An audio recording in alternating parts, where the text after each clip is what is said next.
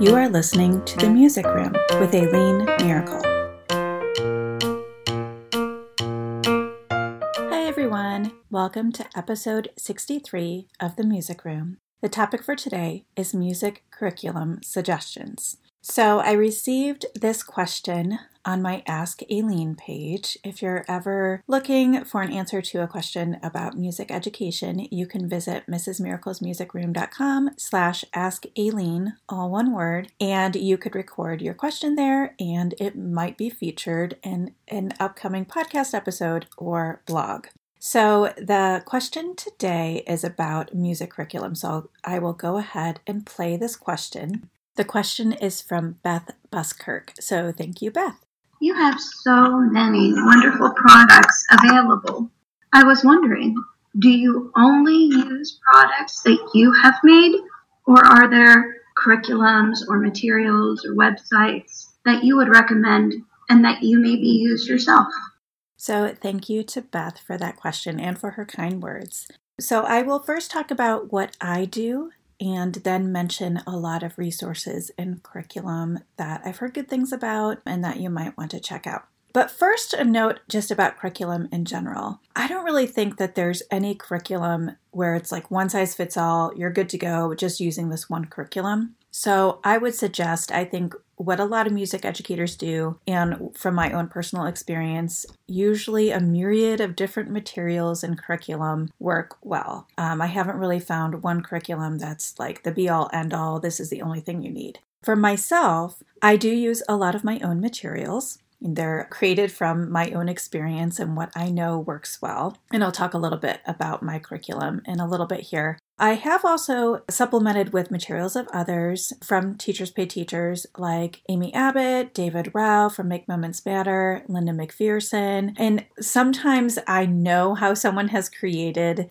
game or an activity or whatever. And I might even have the same clip art they do, but it's just a time saver when I know like it's ready to go. I don't have to spend an hour or two making it. It's good to go. I'll go ahead and purchase it because it's a time saver. And sometimes they are doing something that I'm not exactly sure how they did it. Like Linda McPherson has some really awesome interactive games, and you know, I'd rather just buy them than try to figure out how to make them myself. So I also have supplemented with a lot of the resources that I'm going to talk about in a minute here, and I will link to all of these resources in the show notes. Okay, so first, let's talk about print curriculum. So, probably the curriculum that you're the most familiar with that you probably have in your classroom is some kind of textbook series. So, this might be like Spotlight on Music or Making Music or something like that, you know, whether it be uh, McGraw Hill or Silver Burdett Ginn or, you know, some publishing company like that. You probably have something like that in your classroom that seems pretty standard. I, in general, don't use I, I, never use the textbooks to be honest, but I have used resources from the print curriculum that we use. For example, so we have all these textbooks and i don't use the textbooks but they have all of these cds that go along with the songs in the textbooks. And i find the cds can be a really great resource for something like programs or performances where you need some kind of accompaniment track because they often will have like you know it's almost like a karaoke kind of track that they'll have with it and they often if it's you know a song from somewhere around the world and it's in another language then they might even have a pronunciation track which i find really helpful so the CDs can be really, really beneficial. And in the series that we have, we also have like an index where you can look up either by grade level or just like for the entire series, all the grade levels, you can look up songs. So sometimes you just like can't find a song, you don't remember how it goes. You might be able to look it up in the series, or you're looking for some kind of program piece, you can look that up. Listening pieces, they often will have some kind, you know, classical music or jazz music or whatever, and those will be in the CD sets as well. And the index is this big book that you can look through and try to find what you're looking for. So I have found that to be a really valuable resource the audio recordings especially and i know that some print curriculum they are coming out with some digital resources now too that are really helpful especially for distance learning so even though i don't use it a lot i still look at it as a valuable resource it can be a nice way to supplement or to find some songs that you're looking for to like i said find those performance or program pieces Other print curriculum that I've heard good things about Game Plan. I have heard a lot of good things about it. I think a few years ago I kind of like paged through it and it looked like there were some good things, but I can't speak to it personally as far as exact specific lessons. But I have heard word of mouth from teachers that they have really liked it. Kodály Today, I've also heard good things about. And First Steps by John Feierabend which is really great for early elementary. And Conversational Solfège is also by John Feierabend, and I've heard good things about both those resources. First Steps is especially great if you are teaching preschool, kindergarten, like those early elementary ages. Uh, First Steps is great for that. All right, so that's a little bit about print curriculum. Digital curriculum. I'm going to start first with my lessons. So I have kindergarten through fifth grade in my TPT store. And very recently, I've completely overhauled my kindergarten and first grade lessons so that they are much more digital friendly. Everything is actually in Google Drive for easy access and again to be more digitally friendly. And I also overhauled the lessons so that they were more student centered because I created the lessons, you know, several years ago and looking at them with a fresh eye, I realized that they could be more student centered. So I, you know, have more centers work, more small group work, that kind of thing in a lot of the lessons. I have a new lesson plan template that I'm using that's prettier, and I have agenda slides for every lesson. So I really like to project all of my kind of like lesson agendas or what we're doing in each lesson. I like to project it onto my interactive whiteboard so that students can know exactly what's happening in the lesson or what will happen in the lesson. And I also have I can statements on there as well. So every lesson right now, this is just kindergarten and first grade. I'm,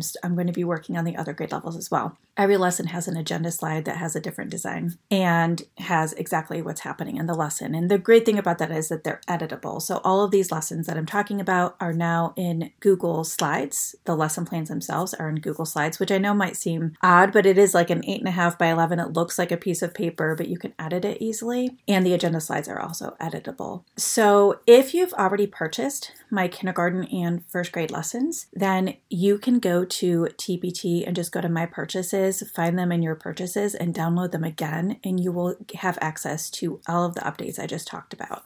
If the lessons sound like something you want to check out, I do have a free lesson plan that you can sign up for, and I will link to that in the show notes. So if you go to mrsmiraclesmusicroom.com and go to podcast and then podcast 63, you will find the link to the free lesson plan. But I so I use these lesson plans that I've created and that I've just recently updated. I use them a lot as my curriculum. And again, this is just going off of, you know, past experience as an elementary music teacher for 22 years, what I know has worked really well. But I've also supplemented with other things, so I'll talk about that as well. Another digital resource that I've heard really good things about is Musicplay. I know that, especially with distance learning, a lot of music teachers have been using that website. And if I remember correctly, I think you don't actually have to have like your own sign in. You can just send kids a link and they can go ahead and finish the lesson, which is great. And from the little that I have poked around on the site, it does look like a really great resource. I've also heard a lot of people talk about Quaver, especially with digital resources. So that's one that you could check out as well. All right, moving on to Instead of print curriculum exactly, I'm going to talk about print resources. So these are like books of songs, song collections, that kind of thing that can be really great to pull from for your curriculum. A note about some print resources. So, we as a music educator community have come to realize that there are lots of songs that are problematic, you know, that were potentially minstrel songs or have racist origins or aren't culturally authentic. So, with print resources, now, me as a digital creator, I was able to go into all of my sets that I knew had problematic material and replace them easily and update them on TPT. So that is definitely a benefit of, you know, being a digital creator that I can just like boom, change it like that. But for authors who who are creating print resources, it's not as easy to do. So I just want to put a note out there that with any resource that you pick up because it's a print resource and they can't just easily or as easily swap out the material and it just it takes longer i guess i should say it's not that it's not on their radar it's not that they're not doing it but it takes longer to swap out that material you just want to be careful of music that is or songs folk songs in these print resources to make sure that um, none of it is problematic. And if you are wondering, okay, well, what do you mean by problematic? I can link to, there are several Google Sheets out there with problematic songs. I'll, I'll find one of the indexes for problematic songs. And I also have a blog post called Five Songs I'm No Longer Teaching that have some of the songs that I'm referring to. So you can give that a look. Okay, so some of my favorite print resources, though, are American Methodology is a really great resource, and that one has a lot of songs and games, which is awesome. But then it also has a big chunk of it about the what we in the Kodály world call PPP process, the prepare, present, practice process. So it has a lot of ideas for like how to physically practice la, how to orally prepare ticka ticka or whatever, right? So it has a lot of good teaching strategies in there. It's not exactly a curriculum, but it could, you know, you could use a lot of it to kind of build your own curriculum or to infuse into the curriculum that you have. Uh, Jill Trinka has so many great resources, uh, like My Little Rooster, Little Black Bull. And again, I can link to her resources in the show notes. But what's great about her resources is she'll have like the way the song is authentically sang. She'll have it in stick notation, which is kind of more of like a bare bones. Like if you are kind of looking at it from a pedagogical point of view, you might simplify some of the rhythms, what that looks like. And she also has song history notes which is so nice instead of just like looking at the song and being like, well, I don't really know where this is from or how it was first collected. Like she has a lot of that, you know, if you're into folk song history, it's really interesting. And I think, like I just talked about before with problematic songs, I think there are more and more of us who are interested in where exactly did the song come from? So she's got some really great information in her resources. Uh, Susan Brumfield is also really great at including song history in her resources. So she has some called First We Sing. I think there's a few different volumes of First We Sing. She also has a song resource of all songs from England called Over the Garden Wall. And she also has a resource that's all songs from Scotland called Hot Peas and Barley O. Again, has some really great information with song history. Another one of my favorites is called Roots and Branches. And that resource, Patricia Sheehan Campbell is one of the authors of the book, and it has folk songs from all over the world and again gives context and history for each of the songs. So that's a really good purchase. And then another one that I don't have in my library yet, but I would like to get for next year is by Doug Goodkin, and it's called Now's the Time Teaching Jazz to All Ages. I'm super excited to get this. I love his sequential approach to teaching about jazz. I have seen him present. He um, presented in Ohio at an Orff conference a couple years ago, and I just loved what I saw from him. And I, jazz is just, it's one of my favorite genres, and I haven't been teaching it enough. So I'm super excited to check that out and see how to teach jazz. And you'll notice that, like, all these resources that I am talking about are kind of all over the place, right? We have jazz, we have music from around the world, we have folk songs from Scotland. We have, you know, songs that are good for pedagogy. It's kind of, you know, all over the place. But I would just say that when you're looking at any resource, it's good to think about is the author experienced in music education? Have they done their research? Is this something that my students will enjoy? Does it have more than one worldview? Does it cover more than you know, Western classical music, you know, all those things. Like, it's, it's just good to consider all of that and kind of use a hodgepodge of everything. I, I really do think is the best approach. I wish I could just say, like, oh, just use this, but it's just not how it is. so those are the print resources that I would recommend. And there are plenty more out there that I that I didn't mention, but those are some of my favorites. All right, so how can you build your own curriculum using all of this hodgepodge of resources and uh, lessons? So, I would say what has really helped me kind of like really build my own curriculum is to write lessons that I can reuse and adapt. So I do tend to write more thorough lesson plans than maybe some people do. And the reason I do that is not just to have a very thorough lesson plan that I can show an, an administrator, although of course that doesn't hurt, It is because then if I have a thorough lesson plan, then I can reuse it the following year and it's not just like on a sticky note. I used to do that. I used to write my lesson plans on sticky notes or you know, I would have kind of an overview my my first year of teaching before I took my Kodály training. I would have like an overview of the lesson in my planner and that's all. I wouldn't have any procedures written out, written out. I wouldn't have any objectives, materials, none of it. And I kind of felt like I was flying by the seat of my pants. Now, maybe for some of you that works for me i just know me and it did it wasn't working so of course when i started taking my Kodály training i learned all about writing sequential very thorough lesson plans so i still do that because then like let's say i have a lesson plan for presenting ticka ticka I can bring it back the next year, look at it. Okay, does everything look good? Do I want to tweak anything? Do I want to bring in a song I learned at or a, you know, activity I learned at a workshop, that kind of thing? Are we good to go?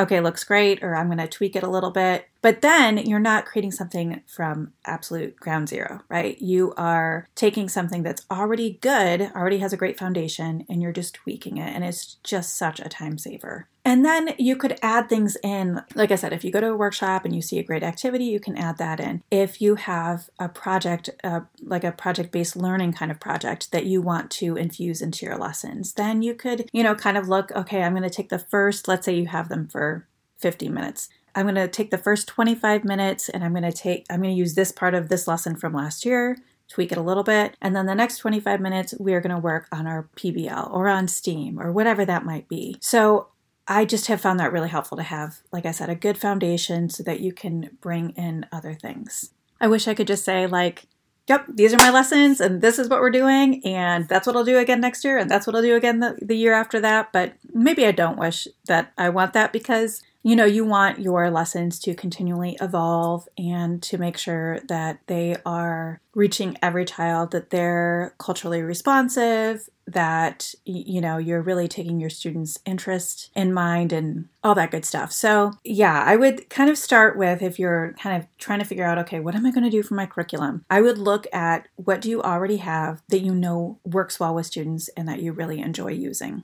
kind of put those aside and then look at workshop materials, look at lesson plans you've written before that you know you can use again with some tweaking, and then you can create lesson plans for your curriculum that you are proud of and that you know your students are really responding to and can learn from. All right, so that's all about music curriculum. Let's talk about what I'm consuming.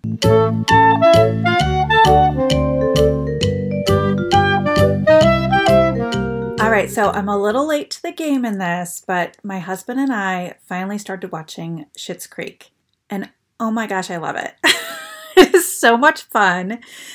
Um, it took us kind of like a few episodes to really get into it, but now we are hooked. We're, I think we just finished season four, so I think we still have a few seasons to get through, but it's on Netflix and it's the premise, just in case you haven't watched it. I know probably a lot of you have is that it's there's this family that is very rich and then they lose all of their money, but they own a town called Schitt's Creek. So that's where they move to live in a motel in Schitt's Creek. And uh, it's just, I love the characters so much. It's just so fun to watch. So if you haven't checked it out yet, I highly recommend it.